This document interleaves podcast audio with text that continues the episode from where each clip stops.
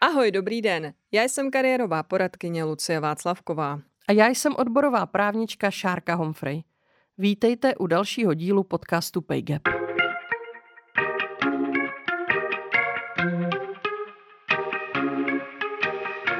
Na pracovním trhu jsme se všichni rovni, ale někteří jsou si přece jen rovnější. Pokud jste žena, můžete mít někdy pocit, že taháte za kratší konec provazu. Co to vlastně znamená být ženou v práci a co můžeme dělat pro to, aby se nám v pracovním životě lépe dařilo? Díky podpoře zastoupení Friedrich Ebert Stiftung v České republice a redakce Alarmu je pro vás i letos podcast dostupný zdarma. A zdarma bude také článek s řadou užitečných odkazů. Máme tady leden a proto se dnes budeme bavit o aktuální situaci na trhu práce a opět se samozřejmě zaměříme na ženy. Co tedy dnes uslyšíte? Jaká je aktuální situace na trhu práce a jaká jsou čísla? Co přinese novela zákonníků práce pro flexibilitu a částečné úvazky? Jak to vypadá s odměňováním a specificky jaká je situace v platové sféře? A také jaké jsou a budou dopady takzvaného konzolidačního balíčku. A opět, jako v minulé epizodě, i tentokrát na konci čeká malé překvapení, takže si určitě poslechněte epizodu celou.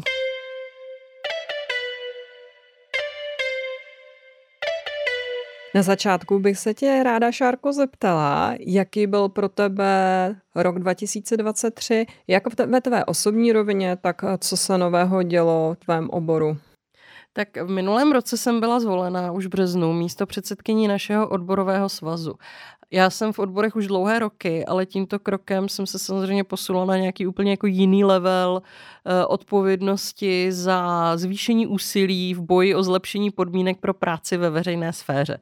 Takhle to zní hrozně jako abstraktně, ale konkrétně to znamenalo to, že jsem ještě blíže a ještě více um, zapojená do všech aktivit spojených uh, zejména s platovým vyjednáváním, s kolektivním vyjednáváním ve veřejné sféře a také i s přípravou a komunikací protestů, o kterých dneska ještě budeme mluvit. Kromě toho jsem se věnovala samozřejmě debatám a různým reakcím na knížku Proč jsme tak naštvané. Jejíž popularita tedy neustávala ani v tom loňském roce a myslím si, že ještě nějakou chvilku jako potrvá. Dokonce jsme... se podělit o počet prodaných výtisků. No, my jsme nakonec museli s Bárou ještě loni před koncem roku udělat jeden dotisk, druhý dotisk, což už jsme původně ani jako neuvažovali. A aktuálně jsme někde na pěti tisíci zhruba prodaných výtisků. A co mě třeba jako pobavilo, že jde o druhou nejpoptávanější knížku na knihobotu. Takže pokud náhodou vás ta knížka tak strašně nebavila, že ji chcete prodat dál, tak možná na ní ještě vyděláte. No a poslední věc, které jsem se věnovala v závěru roku a která teda byla opravdu jako na vánoční svátky velmi výživná, tak bylo to, že jsem dokončovala diplomovou práci na genderových studiích. Já jsem se věnovala analýze politického diskurzu o péči v době covidu a i když to opět tak to může znít velmi abstraktně, dočetla jsem se, a to ne vždy tedy jaksi příjemné zjištění o tom, jak česká politická reprezentace mluvila a mluví o ženské péči a ženské práci. Myslím si, že na komunikaci těch mých závěrů bude ještě prostor, určitě v letošním roce budu to usilovat. Ale co můžu říct, už tuto chvíli tady v tomhle podcastu je, že se mi potvrdilo, že drtivá většina české politické reprezentace pořád uvažuje o výdělečné práci žen jako o něčem, co ženy dělají, až když mají všechno ostatní hotové. Až když je postaráno o děti, je postaráno o domácnost, až když mají všechny tyhle svoje povinnosti, tak pak si teda můžou jít někam pracovat a vlastně pokud by ta rodina ty finance nepotřebovala, tak by ani jako asi moc pracovat nemuseli. Lucko, co byl tvůj rok loňský? Můj rok byl částečně o vzdělávání v kariérku, zaměřeném na kariérový poradenství ve školách. Taky jsem školila sama kariérové poradce a s tématem našeho podcastu jsem vystoupila na konferenci, kde vzbudilo velkou pozornost mých kolegů, protože genderově nestereotypní volba povolání je v současné době hodně, hodně důležité, hodně mm, vlastně vnímané aktuální téma. Taky musím říct, že jsem v současném době, v současném roce řešila s klientkami hodně jako náročné profesní změny a velkým tématem byla prekarita práce. Úplně jsem se jako nestačila divit, v kolika rozmanitých oborech a v jakých různých fázích uh, té profesní dráhy uh, to ženy řeší. A přesně to, co ty říkáš, to, co ty vlastně k čemu se došla v té své diplomové práci, tak já to vlastně řeším uh, v tom kariérovém poradenství jako velmi často. Že ty ženy hledají takovou práci, kterou vůbec budou moci jako zvládnout. A musím říct, že vždycky je to pro mě až jako bolestivý a já to někde jako říkám, jsem to zmiňovala i na některých rozhovorech, jak zkušené, talentované, schopné ženy eh, neustále musí vlastně jako se upozadovat, protože eh, chtějí, mají zájem mít jak tu kariéru, tak tu rodinu, ale v těch našich podmínkách skutečně nemají na růžích ustláno eh, a to ty podmínky jsou těžké jak ze strany jako společenské, tak ze strany zajištění té péče, tak ale hodně těžko si to vlastně vykomunikovávají i v té rodině, protože když ten jejich příjem je nižší, tak vlastně oni opravdu opravdu tahají za ten kratší konec provazu, jak v práci, tak doma a je to skutečně velmi obtížné. Ale pojďme se, pojďme se pustit tady do práce, protože dneska toho máme opravdu hodně. Než se k tomu dostaneme, tak já bych ještě ale navázala na to, o čem jsme spolu mluvili loni. Že ten náš podcast je totiž trošku i taková černá kronika. Je hrozně těžké udržet si nějaký optimistický náhled na pozici žen na pracovním trhu v konfrontaci s fakty a čísly a zkušenostmi. Ale stejně tak bychom se o to ale měli pokoušet. A takže si můžeme tak možná přát, aby to bylo letos o trošku lepší, snažší, než to bylo v loňském roce. To se nám sice asi nepovede, ale i tak nejsou důvody jenom výhradně ke skepsi. Musím říct, že jedním z velkých zjištění, a je to něco, na, eh, na, které, na co bych opravdu jako letos chtěla navázat a s čím bych chtěla víc pracovat, je, kolik úžasných ženských, který eh, v mém okolí je, který se prostě nenechají eh, zlomit ani těmi překážkami, ani tou náročností. Není to fér, není to zábavný, není to příjemný, ani to není jednoduchý, ale pořád je to aspoň nějaký důvod k optimismu. Že zkrátka bych si řekla, že čím dál větší podíl žen se zkrátka u té plotny přivázat nenechá. To musím potvrdit. Tak a Lucie, do čeho letos tedy vstupujeme? Řekni nám něco o té uh, situaci na trhu práce, o číslech, o datech.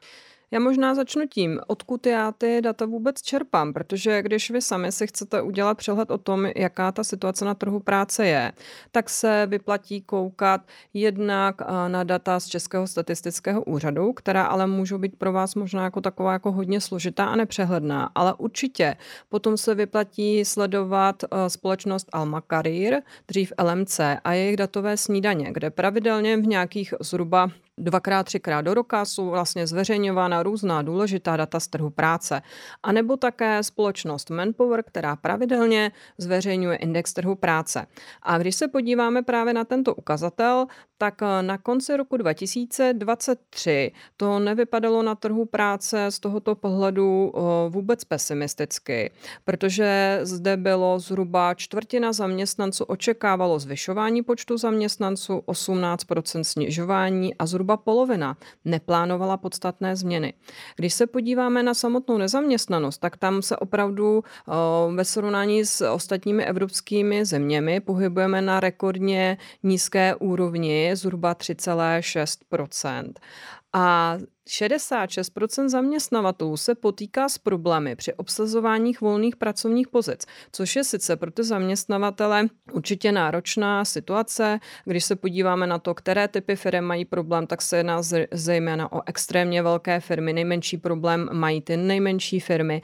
A co se týče těch konkrétních profesí, tak jsou hodně vlastně poptávaní nebo postrádaní lidé s technickými dovednostmi, IT dovednostmi nebo v oblasti oblasti výrobní, produkční sféry, dopravy a logistiky. A chtěla bych tady ještě vlastně mm, trošku nabourat tu domněnku, že se jedná pouze o ty bílé límečky, protože ti kvalifikovaní pracovníci, a klidně o tom eh, může, eh, ráda budu, když tomu třeba řekne své i Šárka ze svých nějakých zkušeností, tak vlastně jsou tady poptávaní kvalifikovaní lidé, jak, eh, jak mezi těmi bílými límečky, tak vlastně i v té manuální oblasti u těch modrých límečků.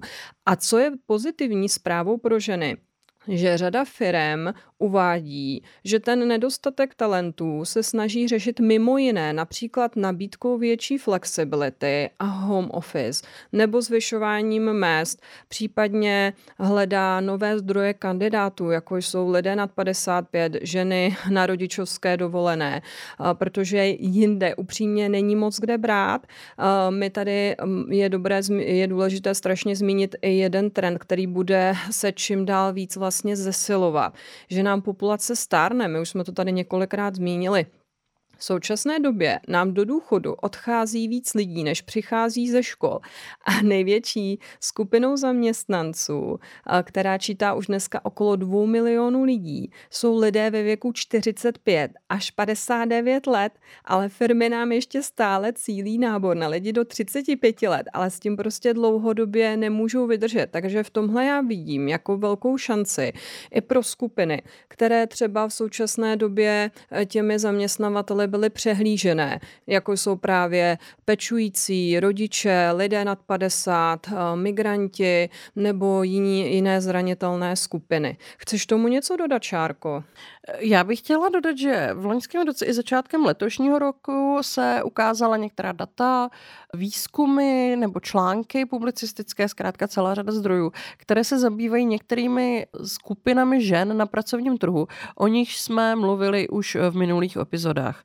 Kromě například průzkumu, který dělal Mamdu, Združení organizace Mamdu ve spolupráci s některými dalšími subjekty a které se týkalo žen na mateřské a rodičovské dovolené, Tady můžeme zmínit například rekordní nezaměstnanost eh, mladých lidí, která se u nás u lidí do 25 let dostává na poměrně vysoká čísla, která jsme dosud znali spíš jako z jiných částí Evropy a u nás byla výjimkou.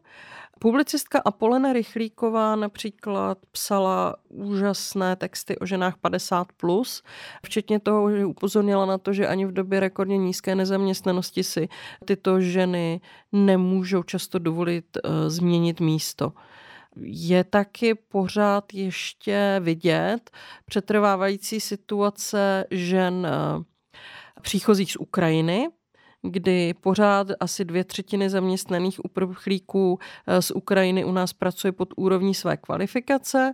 No a zkrátka pořád jsou tady ty faktory, které bez ohledu na to, že máme obecný pohled na ten trh práce jako místo, kde každý, kdo chce pracovat, tak si buď najde práci nebo si najde lepší práci, tak zkrátka tento obecný pohled při rozkladu na některé ty jednotlivé podrobnější skupiny a faktory už není takhle úplně jednoznačný a jednoduchý. Chceš k tomu ještě něco dodat, Lucie? Já k tomu dodám konkrétní čísla, aby jsme si uvědomili, o jak závažný je jde. Například právě z toho průzkumu Mamdu, který tady zmínila Šárka, se ukázalo, že jen 45% z těch žen, které by na rodičovské chtěli pracovat, tak skutečně pracují. A bavíme se o tom, že my tady máme na rodičovské dovolené okolo čtvrt milionu lidí, 250 tisíc žen samozřejmě převážně, protože 98% jsou na rodičovské dovolené ženy. A e, co se týče toho, jak by chtěli pracovat, tak se jedná o projekty, o nějakou projektovou spolupráci nebo částečné úvazky. A je tady vlastně důležité říct, že zase ne vždycky jsou to potom možnosti, které si můžou dovolit, protože sice ty, i když ty částečné úvazky se třeba nabídnou, tak někdy ta odměna je tak nízká, že se těm, že nám to pracovat vůbec nevyplatí. Ale o tom dneska ještě bude řeč.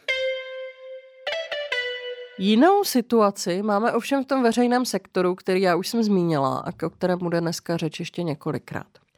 V rámci veřejného sektoru, a teď bychom si měli nejdřív vyjasnit, co tím vlastně myslíme, když o tom mluvíme, fungují trošku jiné mechanismy.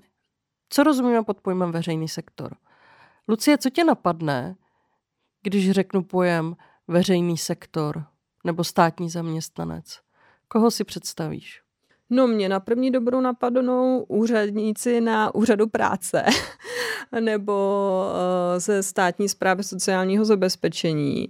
Pak asi, když jako, pak je to takové, že si to člověk úplně říká, hele, patří to tam, nepatří to tam, učitelé, uh, lékaři v některých nemocnicích, v těch soukromých, pak ještě sociální péče, která ale vím, že je tak rozdrobená, že někde spadá vlastně do toho státního sektoru, někde do neziskového sektoru, někde do soukromého. Takže někde si myslím, že ne všichni si uvědomujeme, jak ten státní sektor je velký. To si vy, vy, vyjmenovala ty, asi ty tři základní složky, ale pak tady máme například ještě bezpečnostní sbory, jako je hasičský sbor, policie nebo celní zpráva.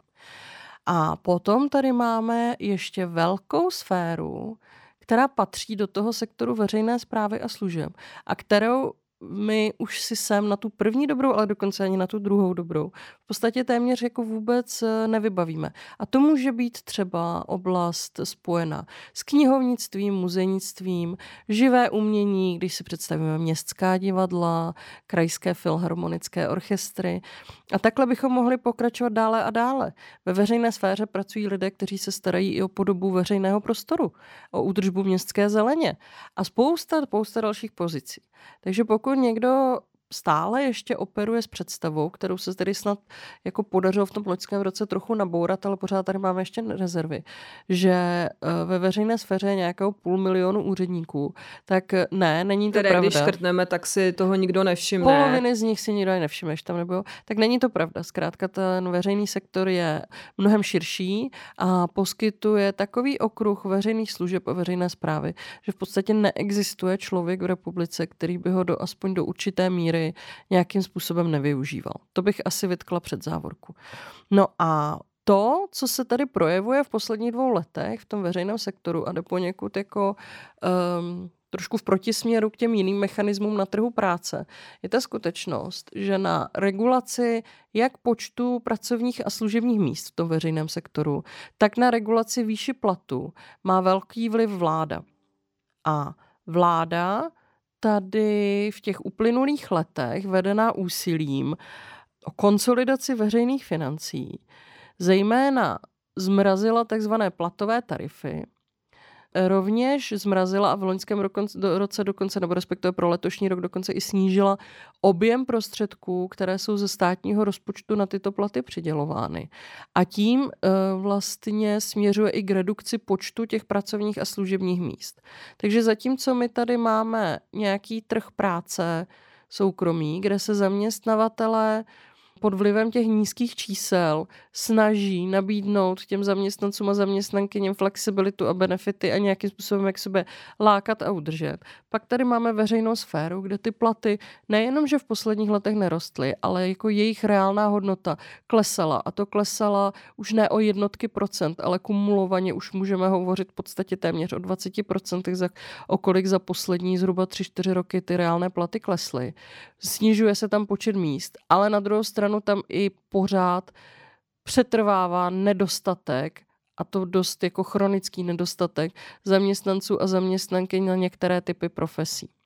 Takže ta státní nebo ta veřejná sféra je platově i jinak podhodnocená, zároveň vykazuje nějaký velký objem pracovních míst, relativně jako stabilní, které se ale na jedné straně snižují a na druhé straně se opět nedají, eh, nedají doplnit nebo obsadit je tady velká poptávka, neuspokojená, protože zkrátka není zájem o takovou práci na pozicích nejrůznějšího charakteru, ať už si představíme některé ty přepážkové pozice, nebo například pozice ve zdravotnictví, ale nebo i kvalifikované pozice na některých ústředních orgánech státní zprávy. Samozřejmě problematické je obsazování míst třeba i v IT útvarech nebo v technických službách a v části uh, té, té státní zprávy, která vyžaduje technické vzdělání. To je zkrátka všude stejné. Ale ta konkurenceschopnost a ta možnost těch zaměstnavatelů v té veřejné sféře, jak ty lidi k sobě jako lákat, tak je ještě více redukována oproti té soukromé sféře. A co je tam důležité zmínit, že velkou část zaměstnanců tvoří ženy. Když si vytkneme před závorku právě například ty bezpečnostní sbory, zase abychom jako měli tu představu trošku komplexnější, kde je převaha, převaha uh, mužů oproti ženám, tak potom tady ale najdeme některé sféry, jako je ať už školství, zdravotnictví, nebo i uh, zejména tedy to úřednictvo, kde pracuje někde 65% žen, někde 85% žen, na některých pozicích i 98% žen. Celkově je ta veřejná sféra silně feminizovaná. Je to v celém tom součtu přes dvě třetiny žen a zároveň je to sféra, která vyžaduje oproti tomu obecnému trhu práce vyšší kvalifikaci, vyšší vzdělání. Je tady výrazně vyšší podíl středoškolských a vysokoškolských pozic oproti tomu celkovému trhu práce. Takže je to feminizovaná sféra, sféra, která vyžaduje relativně vysokou a specifickou kvalifikaci a sféra, která se vyznačuje poměrně silnou regulací a zhoršujícím se odměňováním. A stojí za to ještě dodat, že v souvislosti s příchodem uprchlíků z Ukrajiny tahle sféra byla vlastně nesmírně zatížená, jak úřady práce, školství, zdravotnictví, sociální péče, takže eh, na řadě místa agenda a náročnost práce ještě přibyla ale vlastně vůbec to nebylo adekvátně ohodnoceno nebo se to nepromítlo do nějakých podmínek nebo do nějaké větší podpory. Není divu, že se v loňském roce nebo ke konci loňského roku vlastně zaměstnanci a zaměstnankyně tady této sféry odhodlali k protestům, které tady už dlouhé, dlouhé roky eh, v takové míře nezaznamenali. Není pravda, že by se v mezičase nedemonstrovalo nebo nestávkovalo, ale v tom rozsahu a v takové šíři, jako jsme to zaznamenali na konci loňského roku, eh, tak skutečně tady takové protesty z té veřejné sféry jsme nezaznamenali už dlouho. Protože jedna věc je, že ty výchozí podmínky za tu poslední dobu nebyly už tak příliš růžové, ale ty zásahy v tom loňském roce v kombinaci s příchozími z Ukrajiny a s dalšími, mm, řekněme, celospolečenskými jevy a ještě v kontrastu eh, k takovým těm jako deklaratorním prohlášením vlády o školství jako prioritě, které potom se neprojmítaly v těch konkrétních krocích, zejména co se týče rozpočtování, tak zkrátka vyvolali jako už takovou hlubokou nespokojenost, eh, že se to odrazilo v protestech. Uvidíme, jaká bude situace v tomto v letošním roce. Ještě o tom taky určitě dneska budeme, budeme mluvit. Eh, každopádně je potřeba si přestat eh, tady nalhávat něco o zbytnělé sféře příliš přeplacených zbytečných lidí a uvědomit si, že to je sféra spíš jako podvyživená, která ale netvoří jenom nějakou jako zbytečnou nákladovou část veřejných rozpočtů a státního rozpočtu, ale je to sféra, která udržuje vlastně Českou republiku a českou společnost vůbec jako v nějakém chodu a výsledky její práce užíváme nějakým způsobem všichni a stejně tak víceméně nějakým způsobem všichni pocítíme, pokud některé ty její části opravdu přestanou fungovat. No a navíc to vlastně pocitují tisíce domácností na svých rozpočtech, když vlastně se díváme na to, jak to odměňování se čím dál více propadá, jak těch reálních, tak těch nominálních, nebo v nominálních zůstává na stejné úrovni, reálně se opravdu hluboce propadá, tak to samozřejmě pocitují i ty rodiny ale pocitují to rodiny nejenom na svých vlastních rozpočtech, ale právě je dobré si jako říct, že ty důsledky už teď pocitují i rodiny, kde nikdo ve veřejné sféře nepracuje. Jo, už to, že se zhoršuje dostupnost zdravotnictví, jo, jaké jsou čekací lhuty na plánované operace. No, že neseženeš specialisty na, na, na vlastně řadu, v řadě nějakých profesích nám jako chybí. Jak se nám prodlužují, uh, nebo jako v minulých letech prostě prodloužily uh, lhuty pro vyřizování monitorizování eh, některých třeba příspěvků nebo jiných záležitostí, jak je, eh, jak je problematické um, zkrátka něco jako mm, vyřídit rychle, i když se jedná o příspěvek, na který musíme čekat. A nebo, což si málo kdo všímá, jak třeba právě mizí to živé umění kolik nám městských divadel už nemá své vlastní soubory, jak se nám omezuje nabídka třeba tady těchto služeb, nebo jak to vypadá v těch našich knihovnách, v některých to je lepší, v některých horší. Ale ať už zase jednak tady příliš hluboko nespadáme do té černé kroniky, ale zároveň se dostaneme ještě k jiným tématům. Já myslím, že v tuhle tu chvíli, poslední věc, kterou bych tomu jako asi řekla, že v tuhle tu chvíli jako je asi důležité si uvědomit, že ta situace prostě může být ještě horší a že ty dopady pocítíme všichni. A jako takový jeden příklad bych dala, aby si naše posluchačstvo to mohlo představit velmi jednoduše. Každá rodina s dětmi na základní škole na tom prvním stupni a zejména každá matka z takové rodiny by si mohla zkusit představit, oč by byl její život složitější, kdyby její škola neměla školní jídelnu. A myslím si, že to je přesně ta ukázka toho, proč nemůžeme tento sektor zanedbávat. Nejde totiž jenom o takové věci, jako kdo si tam kdo vydělá nebo se uplatní. A nejde jenom ani o to, že naše děti potřebují kvalitní vzdělání. Ale jde o to, že celá ta veřejná sféra je takový komplex různých činností, že i jeden menší výpadek může o trochu zkomplikovat život nám všem. Teď pojďme zase k nějakému optimističtějšímu tématu. Eh, nebo téma, které na první dobrou optimisticky zase tak by nevypadalo a nejsme na tom zase tak špatně. Možná jste se setkali v médiích se zprávou, že s tou flexibilitou to vlastně není zase taková sláva, že zaměstnanci jsou povoláváni do kanceláří a čím dál méně jich zase má možnost pracovat z domova. Z dat společnosti Alma Career, dříve LMC, které jsem už eh, zmínila dneska, se ukazuje, že ta situace zase tak špatná není. Že sice u nás pracuje 94% zaměstnanců na plný úvazek, ale třetina zaměstnanců posledních dvou letech má možnost alespoň částečně pracovat z domova a ten jejich podíl neklesá. A skoro 40% zaměstnanců má nějakou formu časové flexibility. A, takže mají možnost uh, mít nějakou uh, možnost si určovat, uh, jak tu svoji pracovní dobu a ukazuje se, že firmám se to velmi vyplácí, protože je obrovský rozdíl v nějaké angažovanosti, spokojenosti, motivaci lidí, kteří tuto možnost mají a kteří tuto možnost nemají.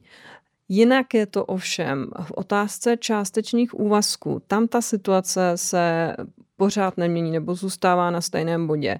Jenom 6% lidí u nás může pracovat na částečný úvazek a víte z toho, co jsme o tom mluvili loňský rok, že toto téma se k němu stále vracíme a 80% z těchto lidí, kteří uh, pracují, který mají ty, ty částečné úvazky, tak pracuje na dohody, což je v Evropské unii unikát.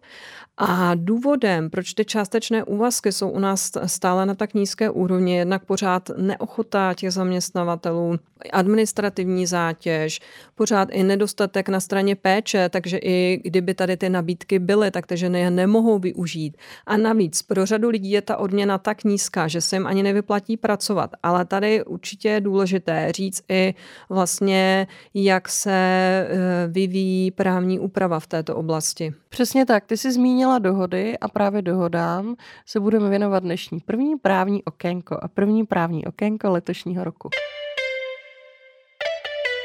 Novela zákonníku práce, která je částečně účinná už od ledna letošního roku a částečně nabide účinnosti v červenci letošního roku, Zbudila pozornost již v závěru toho roku loňského v rámci příprav zaměstnavatelů na nová pravidla.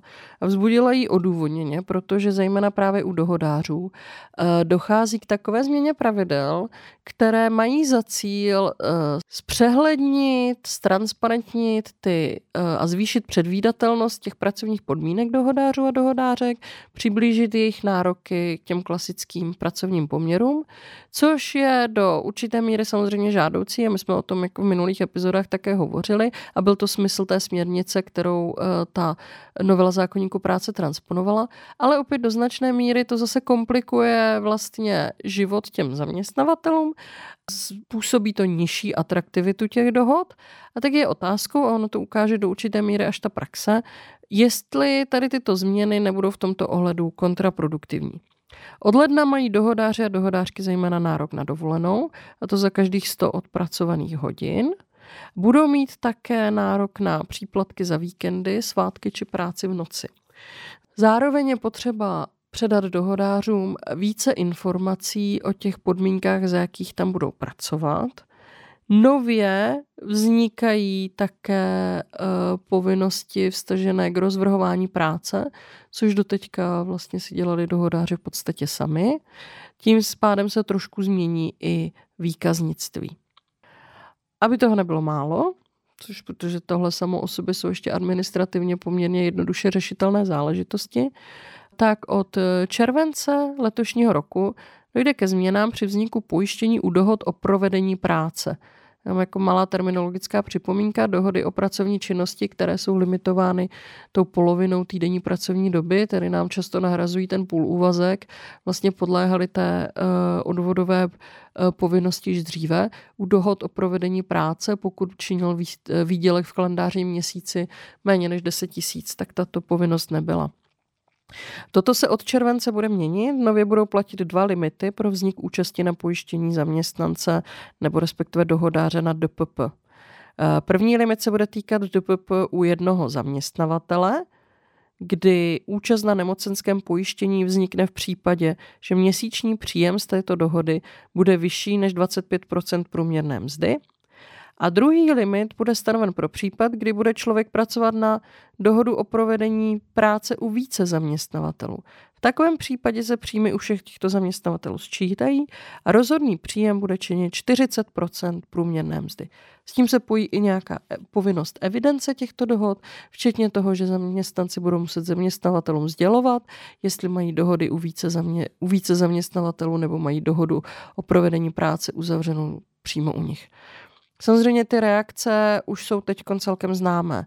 Pokud jsou dohody v provedení práce používány s tím uh, svým skutečným účelem, například na zajištění vysloveně sezónních brigádníků, nebo na jednorázové aktivity typu školení nebo jako jednorázové výpomoci záskoku a podobně, tak je zřejmé, že tato pravidla prostě budou náročnější. Obě dvě strany se s tím budou muset nějakým způsobem vyrovnat, ale zároveň lze očekávat, že budou hledat nějaké strategie, jak eh, z těch dohod o provedení práce uniknout něčemu jednoduššímu. V některých případech se ty vztahy můžou proměnit na vztahy třeba podle autorského zákona, což nepochybně bude možné, ale lze se také obávat, že to může vést uh, trošku jinému postupu ke kterému Lucie? Může to může vést k tomu, že firmy budou tlačit nebo agentury budou tlačit eh, ty pracovníky nebo uchazeče o tu práci, aby eh, si zařídili živnost nějaká, spolupracovali um, na ECHO, což už vlastně první zprávy se začaly objevovat uh, už uh, před několika měsíci. Jenom upozorníme, že uh, samozřejmě nic proti samostatné výdělečné činnosti a uh, s ohledem na daňové změny o kterých také bude ještě do určité míry řeč, tak se uh, samostatná výdělečná činnost může stát ještě o něco jako výhodnějšími, ale tato činnost má samozřejmě svá rizika a své nevýhody a svá negativa a to i v podobě takzvaného švart systému, čemu jsme věnovali jednu z dřívějších epizod tohoto podcastu. Tady zase musím připomenout, že všechny tyto změny mají veliký dopad na ženy, protože když se bavíme o tom, kdo potřebuje ty částečné úvazky, kdo využívá ty dočasné spolupráce nebo práce na částečný úvazek třeba při péči nebo rodičovství, tak to jsou ženy. A pak tomu mám ještě jednu praktickou zkušenost, že když já spolupracuji na nějaké spolupráci opravdu malého rozsahu, tak uh, musím říci, že ta administrativa už dneska spojená s tím, že někde odučíte někde nějakou uh, dvouhodinový webinář nebo něco podobného, že si říkám, sakra, to už uh, mi skoro nestojí za to se tím vůbec jako zabývat, protože se stává, že vlastně ten čas, který strávíte administrativou, vám ani jako nezaplatí ta odměna za tu práci, jo, což jako vnímám, že, že je něco, co, čemu jako opravdu jako nerozumím, že tu administrativu nejsme schopni v dnešní době jako jinak řešit. Jedna z věcí, které jsem zjistila v mé diplomové práci, byla ta, že debata o práci je často jako velmi ekonomizovaná. vedená takovou tu představou, že lidi chodí do práce jen pro peníze a pokud by byli schopni se uživit jakkoliv jinak nebo dostali peníze z nějakých jiných zdrojů, tak okamžitě všeho nechají a pracovat přestanou. Samozřejmě tato představa je velmi jako jednoduchá a já jsem takové ekonomizaci debaty kritická, ale na druhou stranu první řadě do práce opravdu chodíme kvůli těm penězům a dokonce kvůli penězům i práci měníme. Lucie, jak to vypadá uh, na úrovni odměňování a výdělku? Já navážu na tu tvoji myšlenku, jestli opravdu měníme v současné době práci kvůli penězům. Ano, v současné době, kdy se ekonomická situace Čechů natolik zhoršila, že mají i lidé ze střední třídy problém se, svý, se svojí odměnou za práci výjít, se svým mzdou nebo platem, tak eh, skutečně eh, lidé mění práci kvůli penězům. Až 55% lidí, kteří u nás pracují, a víte, že u nás, eh, jak jsme zmiňovali, u nás převážná většina lidí pracuje na full time a mají problém s tím platem výjít, tak hledají novou práci, dělají přes časy nebo další úvazky. Což když se vezmete do úvahy, že jsme se bavili o tom, že Češi patří mezi největší pracanty Evropy, tak je to opravdu strašné, že ekonomické důvody nutí Čechy, aby k té náloži, co už už mají, si přibírali uh, další. A jak jsme na tom vlastně jako ve srovnání se zahraničím? Tady opět budu čerpat z údajů Alma Career, kdy vyšla ročenka před pár týdny a tam vlastně byla zmínka, že naše ekonomika je sice na úrovni vyspělých států, ale mzdy se pohybují pouze na jedné třetině až jedné polovině těch vyspělých států, že my jsme atraktivní pro investory, větší část vlastně zase odplouvá do zahraničí, do lidí se tu neinvestuje a opravdu ty mzdové náklady se drží stále nízko. Sice nám tu mzdy nominálně rostly, bavíme se až o nějakých, nebo až, bavíme se o nějakých zhruba 7-8%. To znamená, že to, co bylo napsané na výplatní pásce, byla ta částka vyšší. Nicméně ti lidé kvůli té vysoké inflaci si za ní nekoupili více, protože ta inflace byla vlastně vyšší, to tempo, než tempo růstu mest. A to znamená, že reálně ta odměna klesala a ten pokles těch reálných mest byl ve srovnání s Evropou patřil mezi nejvyšší a průměrná hrubá mzda v roce 2023, pro vaši informaci, se pohybovala na 43 193 korunách za měsíc. Zároveň je potřeba si říct, že až dvě třetiny zaměstnanců na tu průměrnou mzdu nedosáhnou. Pokles reálných mest si zmínila. Pokles reálných platů byl o ještě o něco dramatičtější, o tom už jsem mluvila.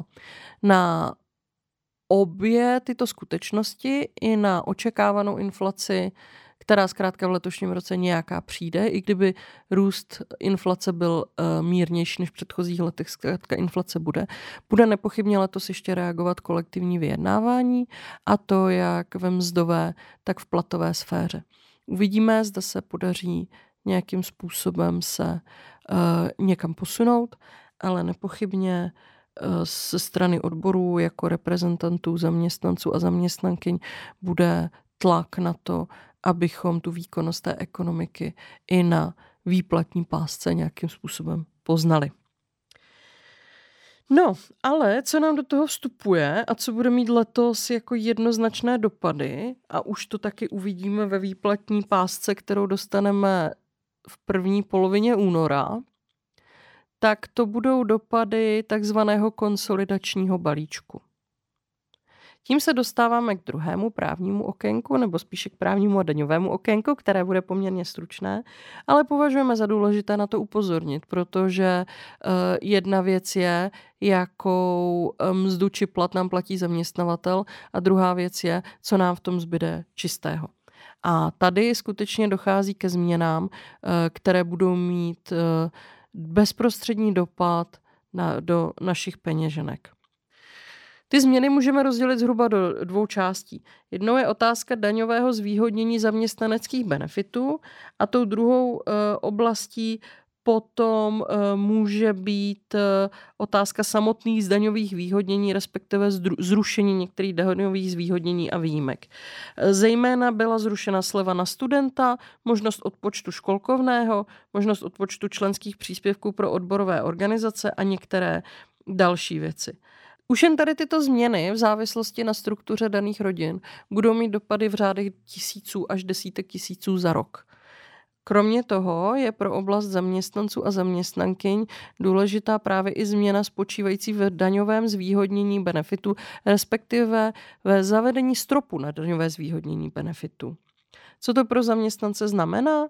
Takové ty benefity, které vy jste dostávali v práci, jako jsou příspěvky na kulturní sportovní akce, zdravotnické potřeby, dětské tábory a zejména například stravování, jo, stravenky, peň, stravovací paušál a podobně, uh, budou pro vás výhodné jenom do určité částky a to v součtu do necelých 22 tisíc korun za rok i podle průzkumu, které si dělala společnost Trexima a které vychází z té veřejné debaty, zaměstnavatele změnili strukturu a výši tady těchto svých benefitů právě způsobem, aby odrážel tady ty daňové změny. V platové sféře, kde dochází ke změnám v takzvaném fondu kulturních a sociálních potřeb, budou tady tyto změny ještě dramatičtější. Tam se nezřídka veškeré benefity omezí už pouze jenom na příspěvek na stravování a to bohužel někdy i v nižší výši. V případě, že by vám byly poskytnuty benefity vyšší, čemuž samozřejmě nic nebrání, tak z nich budete muset nově odvádět daň. A je tedy otázkou, jestli to zaměstnavatelé eh, vyhodnotí jako strategické či nikoli. Ještě jenom dvěma větami k tomu FKSP, když už jsem ho zmínila. Fond kulturních a sociálních potřeb je fond, který zjednodušeně slouží k hrazení benefitů a který povinně zřizují některé organizace, jako jsou úřady, některé nemocnice nebo školy. A ty změny, které byly součástí konsolidačního balíčku, způsobily dvě věci. Jednak je příděl do těchto fondů o polovinu nižší, než byl v předchozích letech a dále nově se polovina z tohoto přídělu musí použít na podporu penzijních produktů nebo produktů spoření na stáří.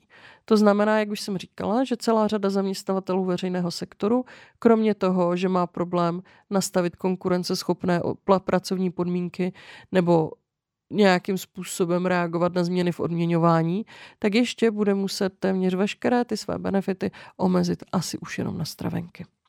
Společnost Park Research a další analytici upozorňují na to, že tyto změny dopadají nejvíce na rodiny se středními a nižšími příjmy. A co mě třeba zaujalo v této debatě, která se vedla, tak se tady mimo jiné mezi tou eh, škálou těch opatření diskutovalo, jestli třeba ženské hygienické prostředky by se měly pohybovat v nižší sazbě daně nebo být úplně osvobozeny. A neprošlo to, což nás asi nepřekvapuje vzhledem ke složení našeho zákonodárného sboru ale je vidět, že eh, tady nikdo neřeší to, že eh, ta opatření dopadají na různé skupiny obyvatel disproporčně. Jednotlivá opatření se můžou zdát, že mají efekt pouze několika korun, dokonce ani ten součet třeba těch eh, stropů na benefity eh, nám, nebo těch daňový, zrušení daňových zvýhodnění nám nemůže, nemusí připadat tak dramatický. Ale v rodinách, které už tak hospodařily s omezenými rozpočty, kterých je opravdu jako velká řada, je každých pár stovek měsíčně opravdu jako velmi znát a zejména, když se to nakumuluje, tak pak má, můžeme mít zaděláno na velký problém. A mimo jiné bych ještě opět zmínila to, o čem jsme mluvili už v minulých epizodách. Mezi takovéto rodiny patří rodiny samoživitelek nebo například osamělé důchodkyně. No, takže ten náš úmysl neskočit úplně pesimisticky a nedělat tady z tohoto podcastu v novém roce tolik černou kroniku. To opět zase nepovedl, viď? Já to asi nevidím tak úplně černě, protože když se podíváme na část těch prognóz, které se týkaly třeba um, té flexibility nebo části z nich, home officeu, uh, když se díváme právě třeba na nedostatek zaměstnanců, uh, tak v tom vnímám určité příležitosti pro ženy, i když mě mrzí, že tam není uh, ten že to je taženo spíš nějakou nutností, než tím oceněním, že v, čen, v ženách máme nevyužitý potenciál. Máme zároveň začátek roku, takže máme ještě spoustu času na kolektivní vyjednávání.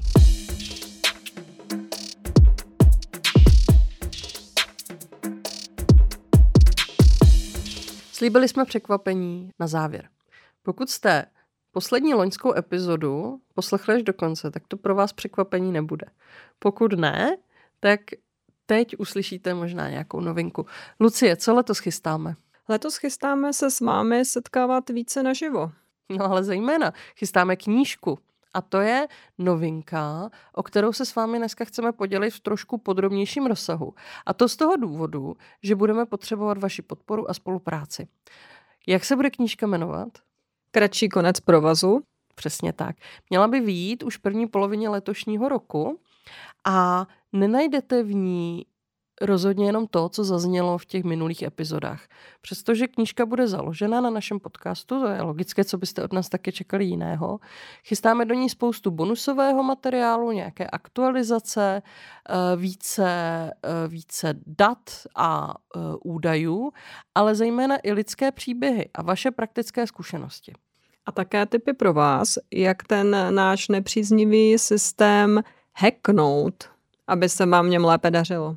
Pokud jste se s námi chtěli o něco podělit, nebo pokud vás teď napadá v návaznosti na to, o čem jsme mluvili, ať už dneska nebo v minulých epizodách, kdykoliv z těch předchozích, a ještě jste tak neučinili a chtěli byste nám svůj příběh nebo nějakou poznámku zaslat, budeme tak moc rádi. Určitě nám napište e-mail nebo nás oslovte na sociálních sítích. Zároveň vás pravděpodobně v blízké době oslovíme uh, s možností uh, koupě knížky, respektive předprodeje, či případné jiné pomoci s tím jím financováním, protože uh, bez vaší podpory a bez vašeho zájmu se skutečně neobejdeme. Takže doufáme, že z toho, jak nás sledujete, usoudíte, že tato kniha nesmí chybět ve vaší knihovničce. A také doufáme, že ať už nad knížkou nebo na některou eh, z debat nebo eh, živých epizod, které letos eh, plánujeme, že se s vámi setkáme. Děkujeme, že jste s námi strávili několik desítek minut. Už brzy se doufejme uslyšíme znovu. Tenhle podcast je o vás a pro vás, takže nás zajímá, jak svůj kariérní život prožíváte. Pokud byste nám rádi něco zkázali, můžete se nám ozvat třeba na e-mail paygap.deníkalarm.cz a budeme moc rádi, pokud náš podcast doporučíte svým přátelům, kolegům a nadřízeným. Ještě jednou děkujeme zastoupení Friedrich Ebert Stiftung v České republice a redakci Alarmu za jejich podporu a díky tomu je podcast pro vás i nadále bezplatný. Pokud byste ale chtěli nás a naši práci nějakým způsobem podpořit, budeme rádi, když zvážíte pomoc a podporu právě redakci Alarmu. Možnosti najdete na jejich webu. Loučí se Lucie a Šárka.